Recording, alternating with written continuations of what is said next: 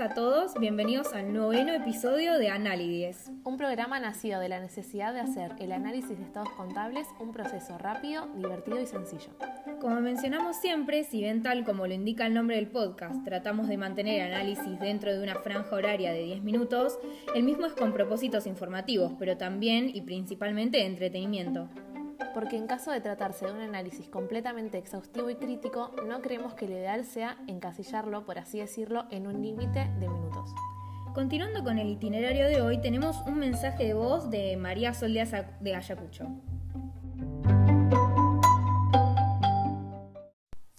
Hola chicas, primero que nada, felicitaciones por el podcast.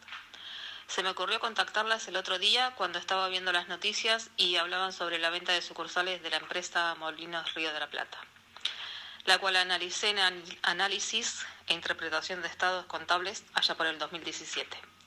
La situación actual de la empresa me dio curiosidad y pensé que podrían incluirla en algún episodio.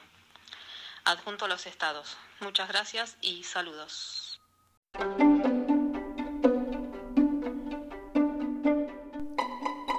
A vos María Sol por participar del programa. Casualmente hoy también leí sobre Molinos. Me llamó la atención su decisión de vender las sedes, pero, siendo lógicamente ilógicos, ¿realmente qué puede ser considerado como normal en una situación de pandemia como la actual?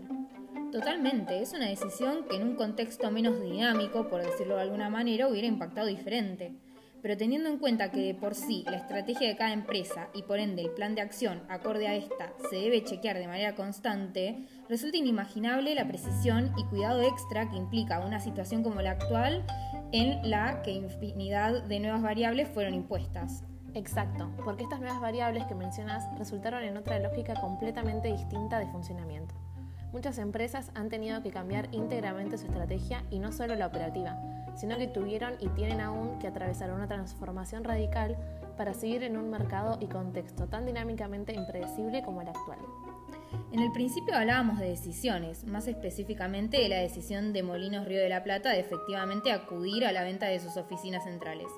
Tengo acá un extracto de un comunicado de la empresa en el cual aclara el porqué de, a pesar de que sus negocios regulares y ordinarios siguen generando pérdidas, reportar una ganancia de 1.746 millones para el ejercicio económico del 2020.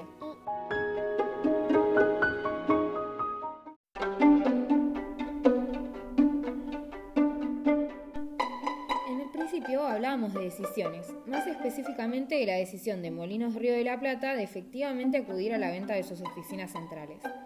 Tengo acá un extracto de un comunicado de la empresa en el cual aclara el porqué de, a pesar de que sus negocios regulares y ordinarios siguen generando pérdidas, reportar una ganancia de 1.746 millones para el ejercicio económico del 2020. La compañía generó más de 3.000 millones de ganancias extraordinarias antes de impuestos, sin embargo, 2.027 millones fueron el resultado de la venta de sus oficinas centrales. Imagino que la importancia de tener un sistema de control de gestión efectivo en una situación en la que las decisiones de esta índole fueron tomadas juega un papel fundamental al permitir la posibilidad de ejercer un control de manera constante y sistemática. La periodicidad con la que se realiza este control juega un papel clave también. No sirve la esporadicidad cuando se trata de verificar el cumplimiento o incumplimiento de las metas y objetivos ya establecidos acorde a la estrategia que definió la empresa, más aún en un contexto definido por variables tan volátiles como el actual.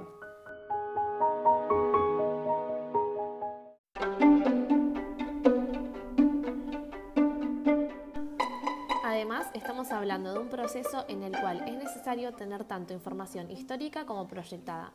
Hay que tener en cuenta que para esta última, la empresa cuenta con aquella que refleja un fin de 2019 con 1.006 millones de pérdidas, siendo su tercer balance consecutivo en rojo, con cerca de 5.000 millones acumulados.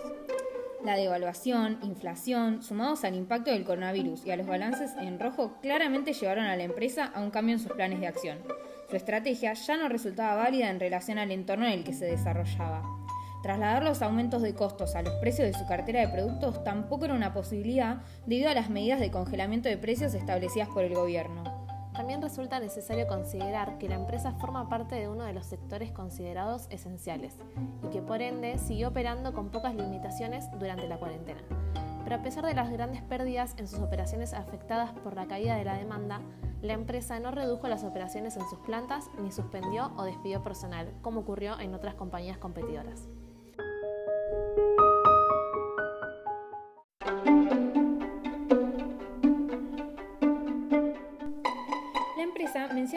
Los fondos obtenidos de la venta a la cancelación de deudas, las cuales eran claramente visibles al analizar el indicador de endeudamiento.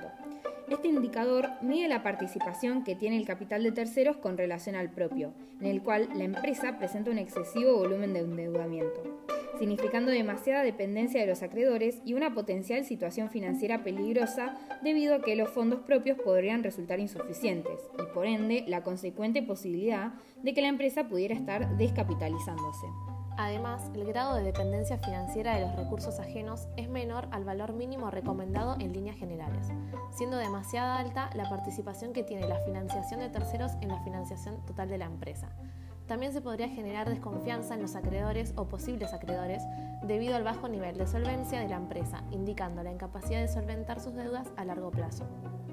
Otro indicador que cobra relevancia es el de liquidez, el cual mide la capacidad de pago global del ente en el corto plazo ya que si bien nos indica que por el momento no tendrán problema para cubrir sus costos eh, o saldar sus deudas. En el caso del 2020, este indicador arroja un número de 1,33, lo cual indica en principio una buena capacidad de pagos inmediata.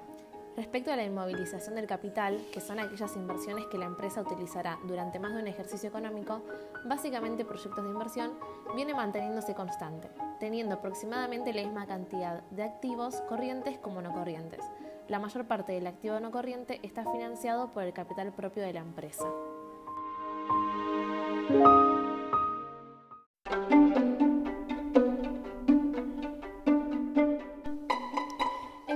Rentabilidad, podemos hablar tanto de la financiera como de la económica.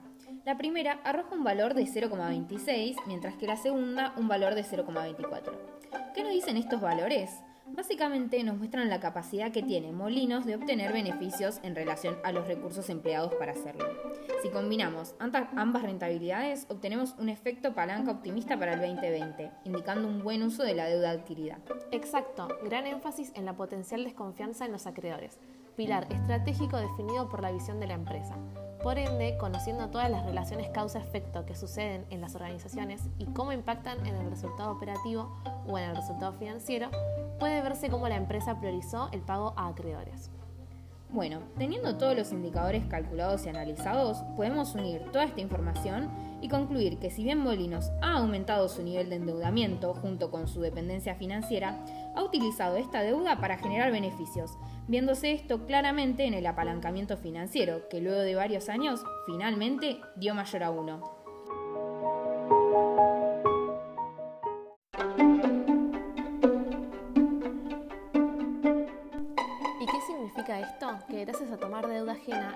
Ha logrado disparar sus resultados por sobre los obtenidos plenamente con capital propio. Esto se da ya que el costo de deuda fue de 0,23 y la rentabilidad económica fue de 0,24.